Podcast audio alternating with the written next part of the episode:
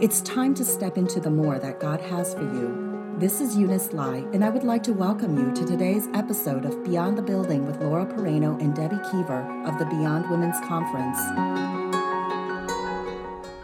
Hi there, and welcome to our second episode in our new series this month called What's Your Story?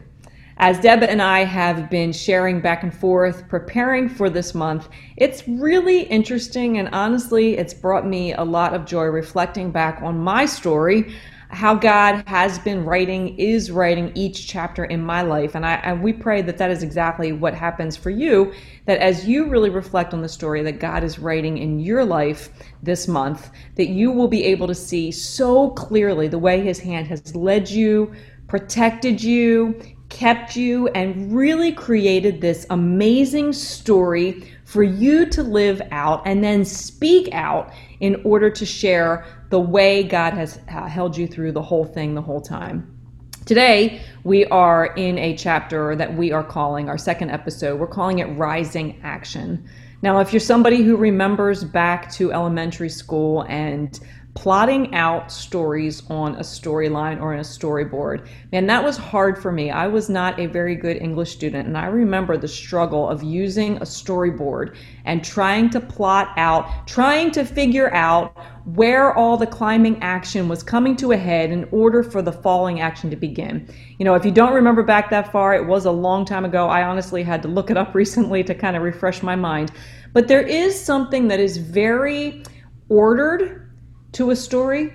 There is something that is very specific. There is something that is very led or guided on each story that we read or that we write. And honestly, if it wasn't that way, we probably would pick up a book and put it right back down, because each story has to follow a specific guideline uh, in the way a story is told in order for it to be a book uh, that people will read. And that's what God's doing in our life, right? He is creating a story that other people will desire to read, and that story leads us to Him.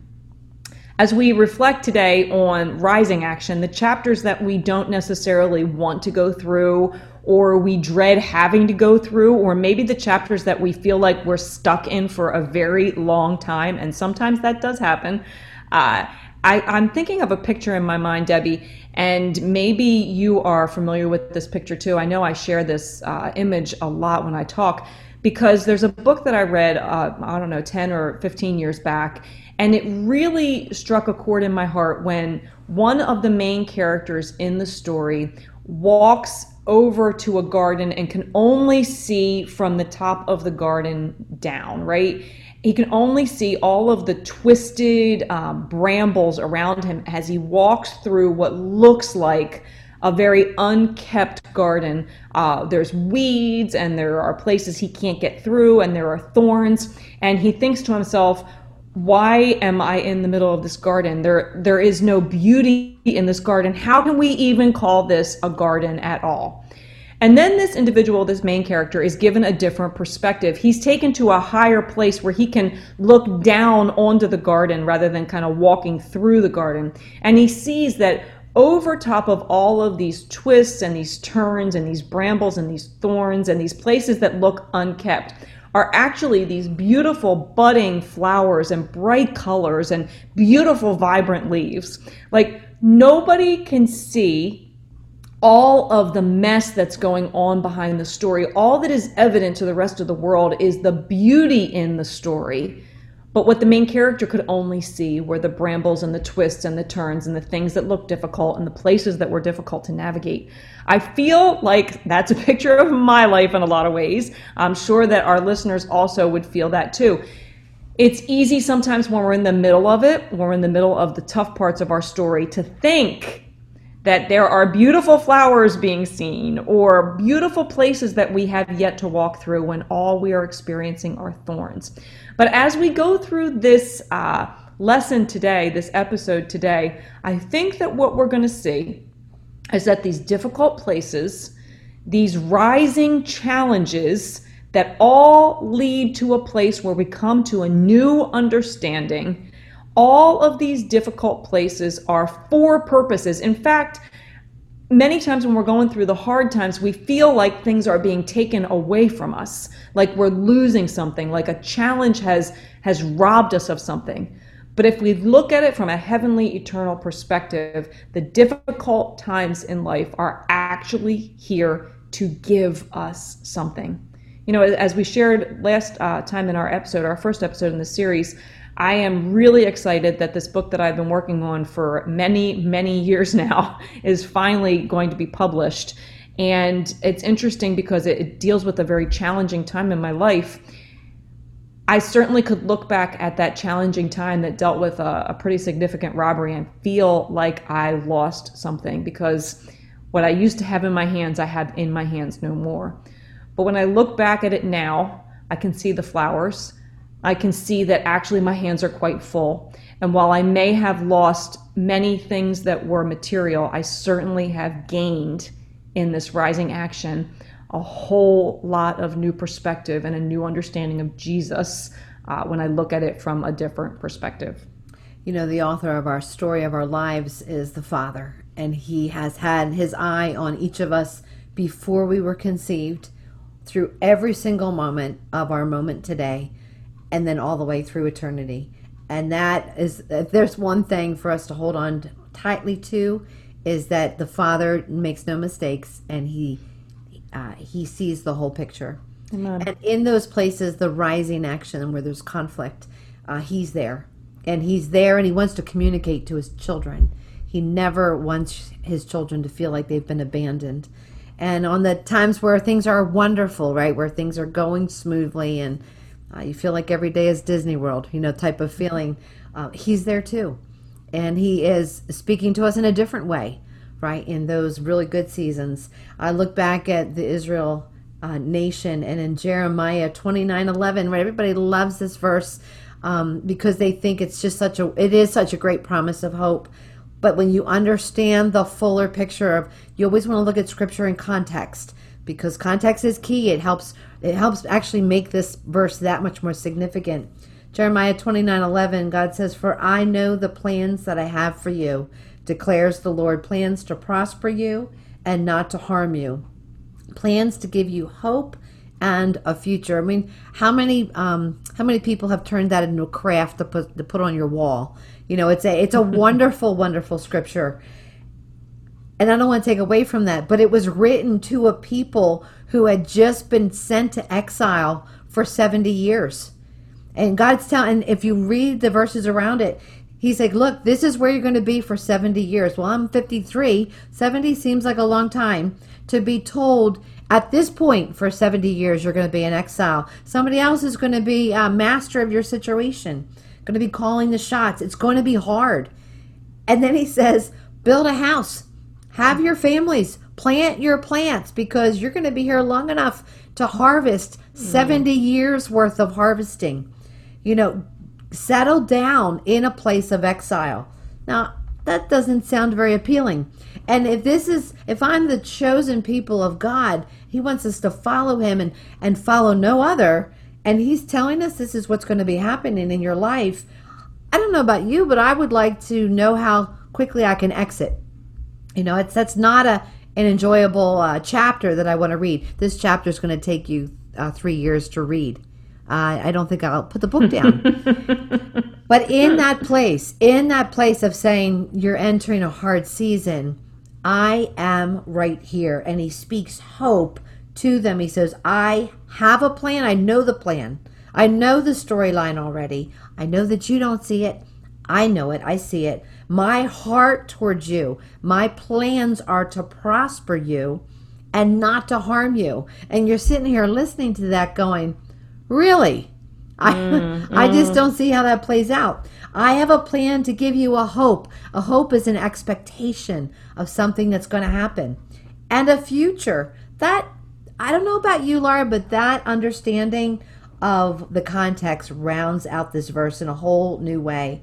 Even in our darkest nights, right? When you don't see what's happening, you don't understand what God is doing.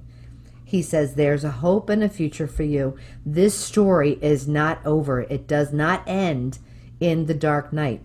Because for the believer, the end comes when we enter heaven, and truly that's actually just the beginning, right, Amen. Of the rest of eternity. So, you know, everybody, everybody's going to have different levels of hurt and ache in this world. Some people have had a whole lot more than others, but nobody is exempt. Nobody is going to be able to escape the hard times. Amen. You know, as I as I remember being an elementary school teacher, Debbie, and I, I definitely had strengthened my English skills by then, uh, teaching plot line and teaching conflict and how to write a good readable story that people are going to want to read. As I look back on um, on everything that goes into writing a story and how to teach that, I think this is one of the reasons why I love the Word of God so much.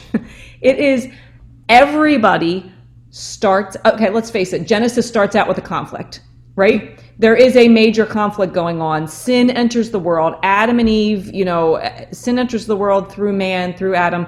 And here we end up in a situation where we have, boom, a conflict. And it is rising action, rising action, struggle after struggle after struggle until finally, right, there's a turning point, right? The Messiah comes. Now, the interesting thing is the Messiah comes. It's a huge turning point because the opportunity for that original conflict that came, there's an opportunity now for that to be uh, dissolved, right? Gone away. There's a way to, to live victoriously, even though we were born into that sin nature.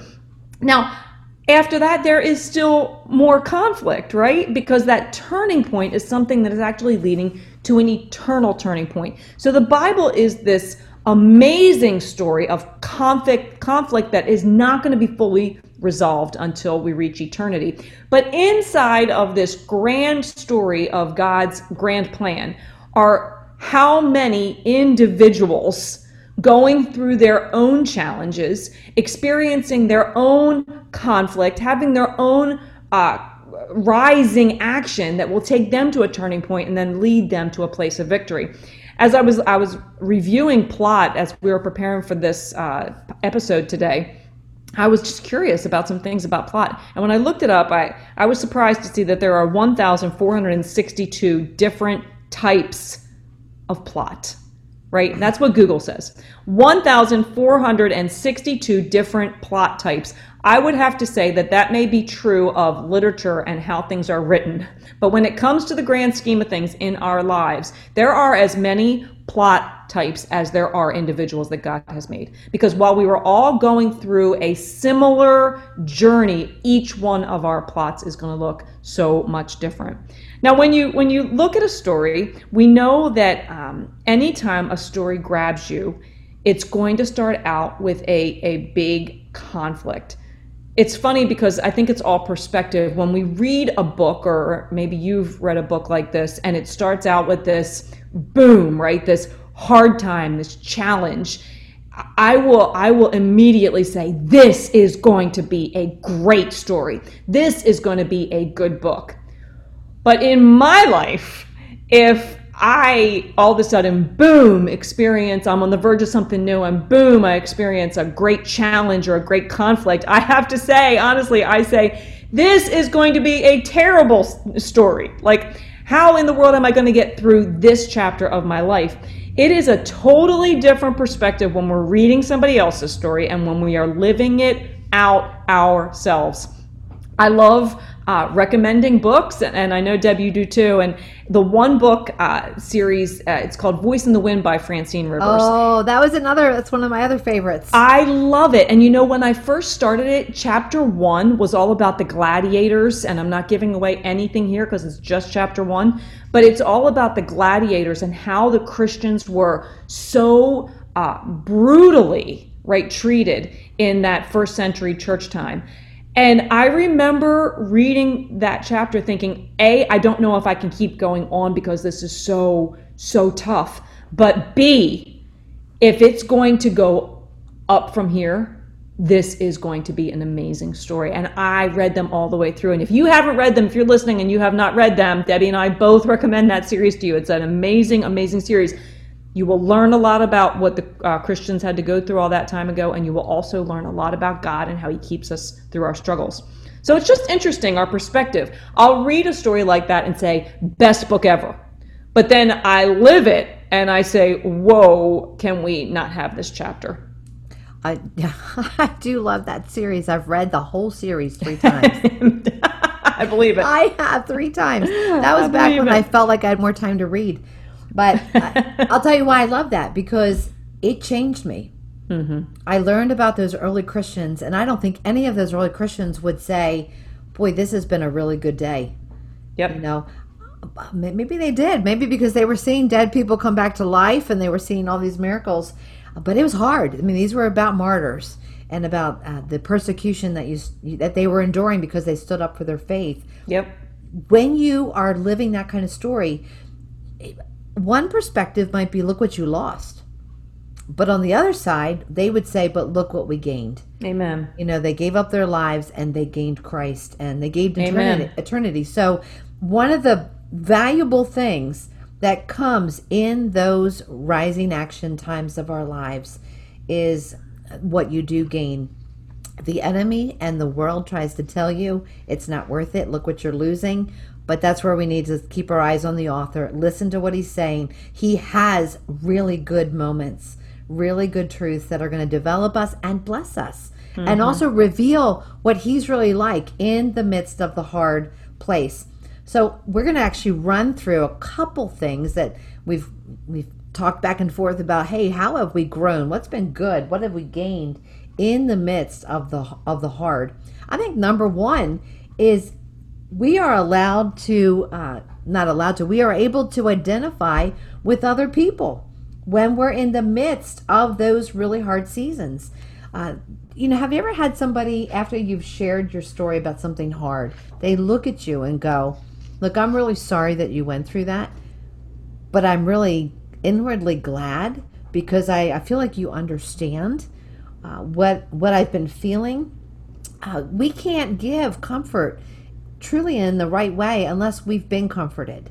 Mm-hmm. You know, we can't talk about finding peace in our prayer time and our time of worship when we've been so um, upset unless we have experienced it. Yep, you can't yep. give what you what you what you don't have. Yep. I think of probably one of the number one things I I look back at a hard time, that my breakdown at twenty-two, uh, which I've shared with you. It's the time where I found really my identity and um, that place of acceptance. My purpose rests in my relationship with Christ and not Uh, on appearance or performance or people's opinion. To me, that was a turning point for me, uh, life-changing turning point. Now, how has God used that since then? Well, uh, just on two fronts. Um, I tend to gravitate towards ministry to women, and I have not uh, really met many women out there who have a strong handle on feeling comfortable with themselves. It's a major issue for women, so it's nice to be able to. You know, they're, they're only meeting me now in chapter eighteen. They mm-hmm. weren't meeting in chapter two when I was a mess.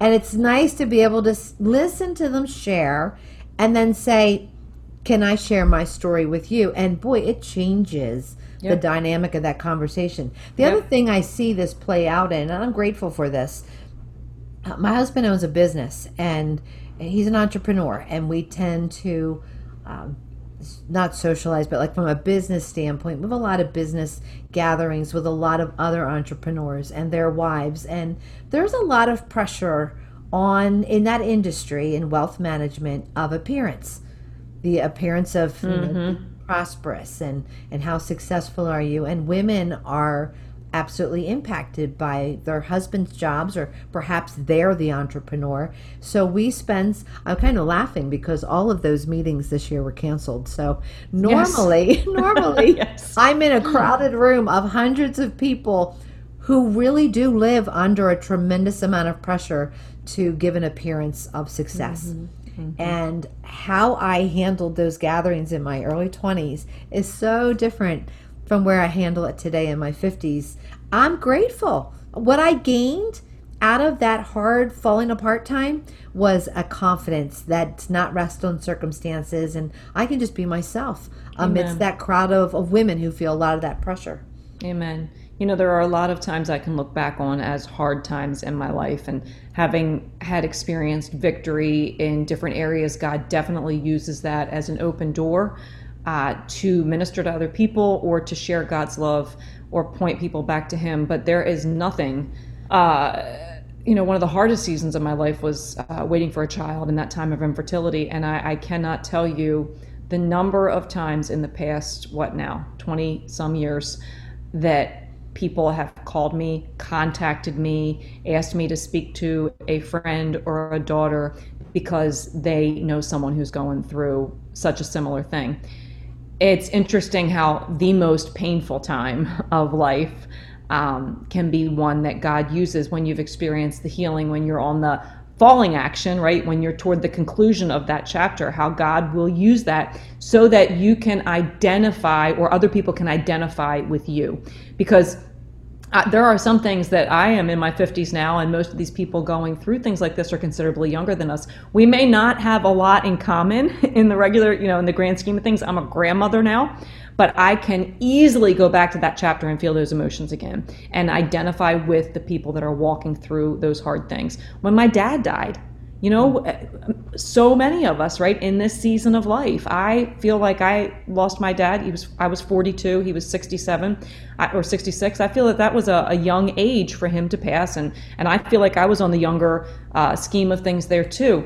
In the past ten years, I have encountered many people who also have had a parent pass, and the The emotion that I can relate to or identify with them in that passing is different than I ever did before I experienced that pain. So there are these hard times that we go through that, while we we definitely, you know, it was a tremendous loss for me to lose my dad, but I can also see how in that loss, God allowed me to gain uh, an understanding, a compassion, and how God has used that compassion in my life and in other people's lives as well. It's really uh, what the, the Lord says in the Bible, right? He comforts us so that we can be a comfort to other people. Um, it's part of the, the rise and fall of the conflict and the resolution in the Bible. Um, and we get to be a part of that. We get to be a character in somebody else's story, a supporting character. That, that really is pretty amazing. So we get to identify with, or other people get to identify with us. We get to identify with other people through our uh, times, uh, our hard times, right? Our crisis times, our chapters that are part of this rising action, our conflict. But the other thing we get to do, another benefit to this time of rising action, is we get to understand our identifi- identification with Christ. You know, Jesus had a very, experienced a very significant conflict, right? He knew when he came here that he was going to be, it was prophesied, he already knew, hated, despised, rejected, killed brutally, that there was going to be rising action that he was going to live through. You know, we don't know the rising action we're going to live through, and sometimes I think it might be a little easier that way. Jesus knew the rising action that was ahead. He knew the conflict that was going to happen at the cross, right? He knew what was going to happen there. But as we go through hard times, you know, Jesus did all of this. He went through all of these hard times. He lived here on the earth. He he walked the road that we walk so that he could identify with us. But the reality is that when he walked it all, right, it's we get to identify with him. We get to walk our hard road with him because he has already walked the hard road perfectly. Like, because he went through a rising action, a series of significant conflict, because he went through that conflict, um, we can identify with him in that way. Think of the time, I just think of him in the Garden of Gethsemane on that rock, so much angst that he's bleeding through, his capillaries are bursting. You, it's just a tremendous uh, distraught inside. And he knew what was coming, like you said, he knew what was coming, but he made the that daily decision, I'm just going to do what you want me to do, Father. Amen. Right? Amen. I mean, all the way through Jesus's life, he only spoke what the Father wanted him to speak, or or did or went what the Father wanted. He had made a decision that he would surrender to the will of the Father. And that road led to a hill, to a cross. And at any point, he had the power and authority to back out of this. But he continued to say, not your will, but mine. We have, when we make this decision to follow Christ, sometimes you may be feeling like this is not fair, I don't want to do this, and we don't even know what's coming, right? He knew, and he still continued to walk. But, but because of his obedience, we gain an ability to have a relationship with with him.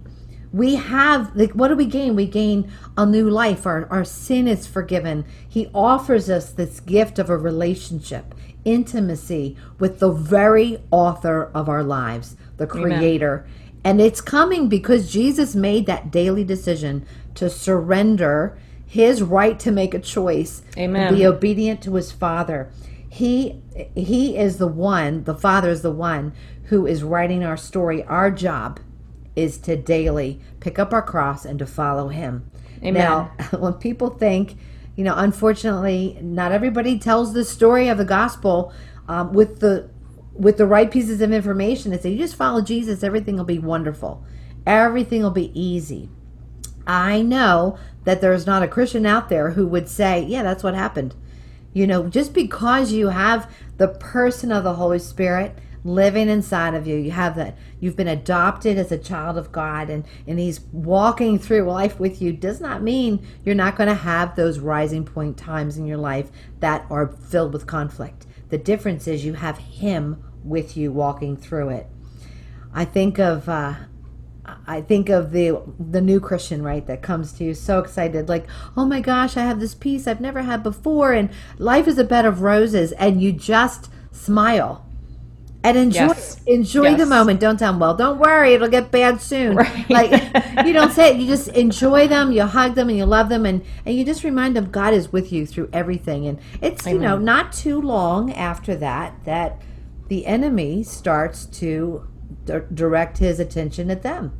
Amen. And things start to heat up a little bit. Yep. That's a good time to just come alongside that person, right, the sense of community, and say, isn't it good to know that the uh, opposition in your life and the, the conflict that you're going through right now, this time you're not alone.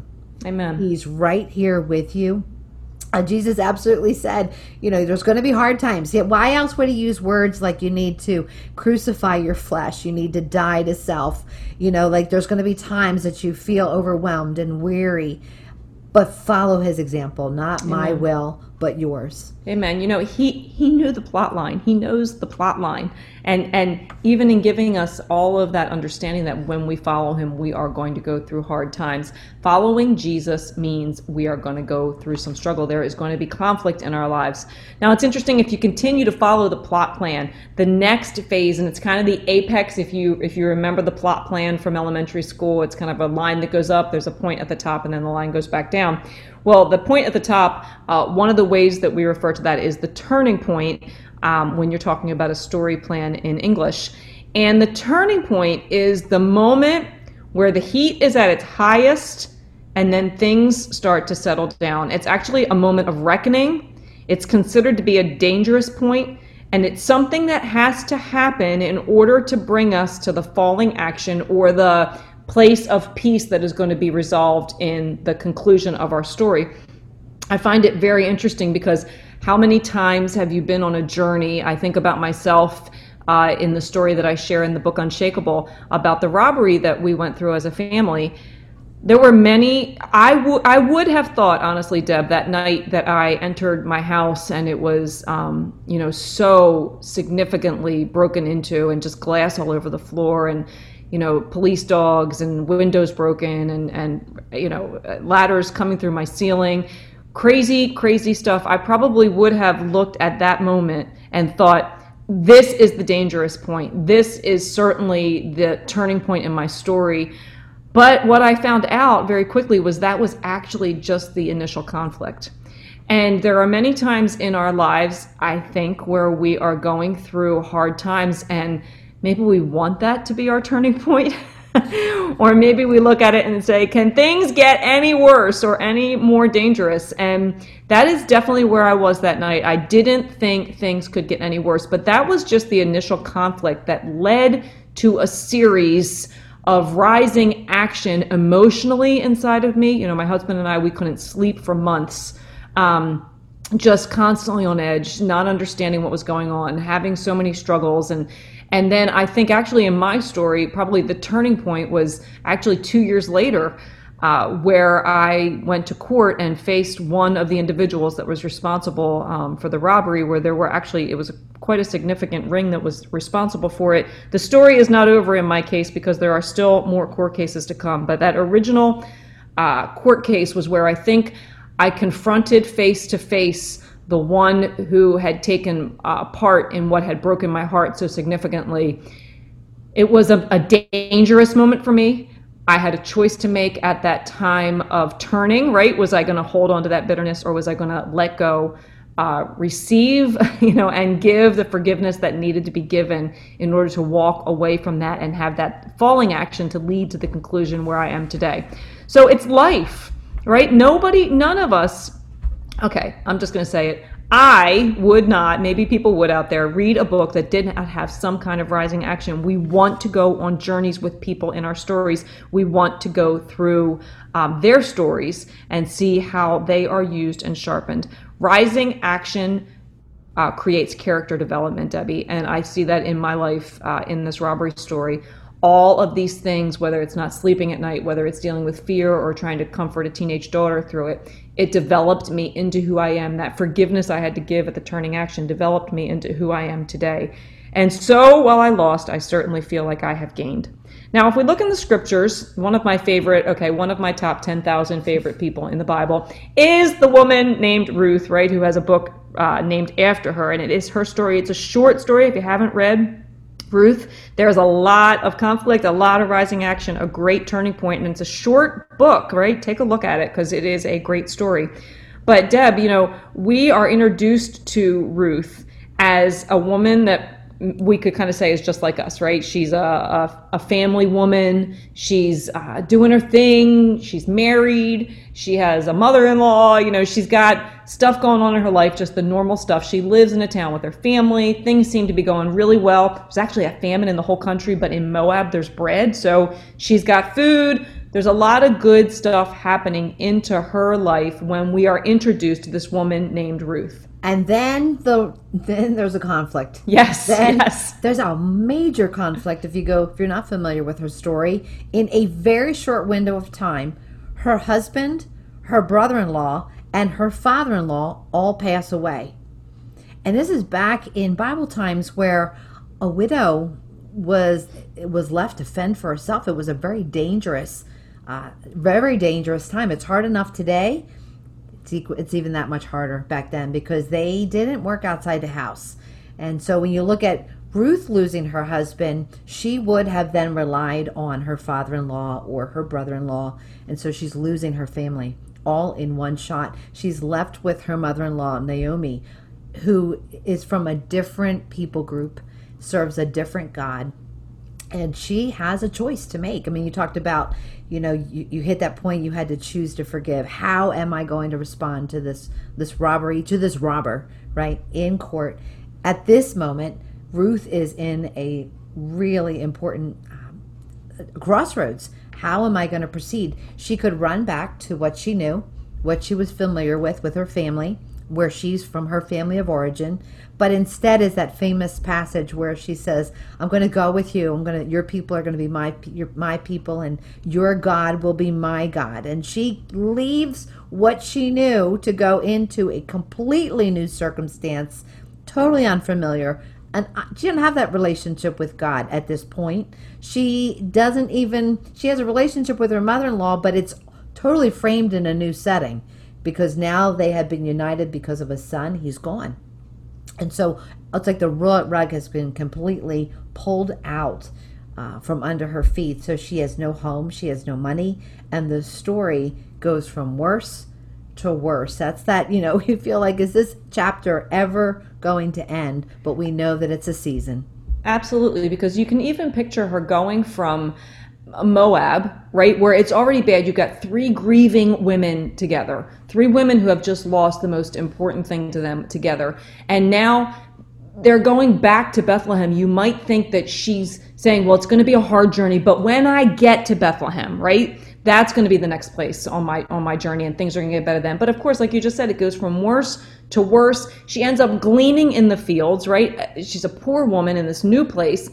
And finally, she is introduced to this gentleman named Boaz, who is a wealthy landowner, happens to be related to her mother-in-law, and a turning point happens. Now, let's remember the turning point is that place where we make the decision on which way we're going to go. If we go back to a couple of minutes ago, the turning point is a dangerous place, a place of significant conflict that is going to be the defining moment for the rest of the story. She comes to a turning point where she decides, along with Naomi, that she is going to go put herself at Boaz's feet in the middle of the night. Really a sign that if you were back in those days, right, from an ancient Hebrew perspective, Ruth had two choice, two options here. Boaz was going to wake up and accept her, or Boaz was going to wake up and Ruth was going to be in a pretty significant place of trouble. So this was not something that people did, right? This was a dangerous situation for Ruth, a daring move, right? If we were watching this on T V all those years ago, we would have been holding our breath. You know, no woman in ancient Israel would have done this. So there's this time where everything comes to a head. If she doesn't live this moment, this dangerous, challenging moment, then she's going to stay where she was and she's going to die in her worst to worst to worst. But if she goes out there and she gives it all she has and she takes the chance, right, and she goes to that place, then what's going to happen next is going to lead her to that place of victory. So if you know the story, Ruth goes out, right? She does what Naomi asked her to do. She lays down at Boaz's feet, and it leads to Boaz accepting her eventually as his wife after they go through some uh, after some rituals or some decisions that need to be made as far as the way things could be done in ancient Israel back then. But here we see Ruth. She goes through the dangerous part of life. She makes it through to the other side. All of her challenges have come ahead, and then is the moment of victory. You know, the funny thing about the storyline, the plot line, is the part that at the end there is a peaceful ending, and it's called the falling action. I think that's funny because I don't think of my uh, good times as falling times, but it's the peaceful time where where we're not so revved up, right? It's more peaceful, and then we get to the conclusion. You know, that falling action, it's it's like you, you're heading, this is such a analogy just came to me, you're heading up that big roller coaster and you're it's it's straining and the fear is gripping and everybody's screaming, and that falling action is you start to do the turn and yep. You look down, right, and you're like excited. That for a roller coaster, that's why you take those rides, it's exciting, but you're starting to turn to head yep. down where things fall into place. That is back in, we go back to Jeremiah twenty-nine, listen to the verses that continue. God says, and he's speaking to the person who's still in captivity, but they have turned their attention like, oh, all right, I'm going to build a house. I'm going to plant my seed. They've determined I'm going to follow what he's telling me to do. I'm going to be obedient in this place and trust him, not trust my circumstances, but trust him. You will call on me and come and pray to me, and I will listen to you, and you will seek me and find me when you seek me with all your heart. I will be found by you, declares the Lord, and will bring you back from captivity. He's speaking that promise to them in the midst of the hard. You know, it's like as you're starting to hang over that roller coaster and you begin to like your anticipation is growing, there's a shift even in the midst of the really hard chapters of our lives. The shift takes place when I'm hearing him. I'm hearing him mm-hmm. clearer than I have ever heard him before. And that gives me the courage to keep going, to realize that this is not the end of the story. He has more coming for me. You know, I think back, Laura, to some of the hardest um, uh, rising action times, the hard chapters in my life. Now that I look back on them, it is in those seasons where I have gotten a better glimpse of the heart of the Father, about who he is, about his promises, about how he views me, and feeling protected and feeling loved by him in a way that I wasn't necessarily understanding when everything was going well. You know, there's a quote that says that what he reveals in the darkness, right? You're not really grabbing that when you're in the light. Yep. There's something about the light that shines in the dark place that says, and, and if anything, it's like being in a dark woods and there's a flashlight. You're focused on where the flashlight is. In those hard seasons, I, I don't know about you, but I'm finding I'm focusing so much more on seeking him. He has the direction of the way out. He can see things for what they really are because I'm not, my visibility is so poor. Mm-hmm. At the end of the day, right, he is so focused on us finding him in the season that's hard. And that develops a really important character quality in me of dependency upon him. Amen. Your storyline, my storyline, and every listener's storyline is unique. Nobody's storyboard is the same, but everybody has rising action chapters in their lives that when you're in the midst of it, you would love to say, I would love to fast forward through. But he says, look, why don't you just, you can't, you don't have that button on your life. Why don't you just listen to me in the midst of it? It's in those important seasons of our lives that we are forming our beliefs. It's the place where our faith is strengthened, and it's where we rise to the occasion to learn how to die to self every day, pick up our cross, and live for him. That's what's happening in that dark place. Amen. You know, when I was Googling, Debbie, to, to prepare for today, to refresh my memory on the plot line that I taught so many years ago, there was a question uh, that I saw on Google. You know, they give you those suggested questions to research. And one was called, what? One, one question was, what is a story without a plot called? And I thought, well, I want to find out what that was called because I didn't know there was a specific title for that. So it says, what is a story without a plot called? And when I clicked to get the answer, it said, unpublishable. The story in my book was shaped around a real life event, right? Real life follows a storyline. And because our lives follow a storyline, because the Lord has put a plot in each of our stories, all of our stories are publishable, right? What does it mean to publish? Make it public, right? Put it out there.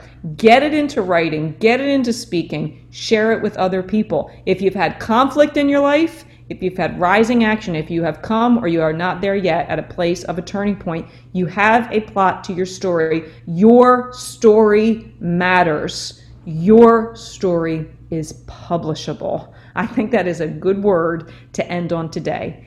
Your story has a purpose. If your story has conflict, right? We all have conflict, and therefore all of our stories are publishable. We all have a purpose. And the good news is that there, for as many as there are the hard chapters, there are good chapters. That's right. Right? The ones that we want to read That's right. over and over again, and they're good. But what makes a book rich are the hard chapters. Mm-hmm. So I hope that you have benefited and enjoyed listening to us talk about these hard seasons and, and the good things that come out of the hard seasons, the hard chapters of our life. At the next podcast, next Monday on Beyond the Building, we are, we're actually coining it the favorite chapters. They're the ones that you love to redo and relive and rethink and talk about. They're good, but they're not the ones that are deeply rich, right? They're not mm-hmm, the ones right. where your character develops. In fact, it's in the good chapters that you are more at a dangerous place of stepping away from the Father in the good in the good chapters where you let your guard down and uh, actually become kind of selfish during those seasons of life. So as you uh, are in this, reading this book of uh, story of our lives together, we are thankful for our listeners that come every week and take a listen and share on your pages. We've asked that if you would go to beyond women's conference dot com and post, what is your favorite book and why?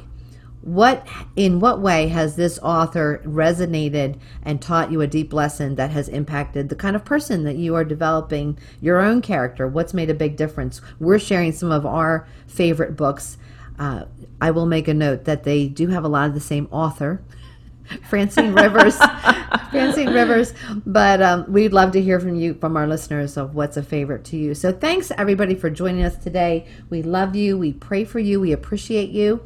Uh, if you've been benefiting from these podcasts, we ask that you share it on your page, share it with your friend. We'd love to build a larger community of Beyond the Building listeners. So thanks so much for joining Debbie Kiever and Laura Pereno today. And we're signing off and saying, God bless you.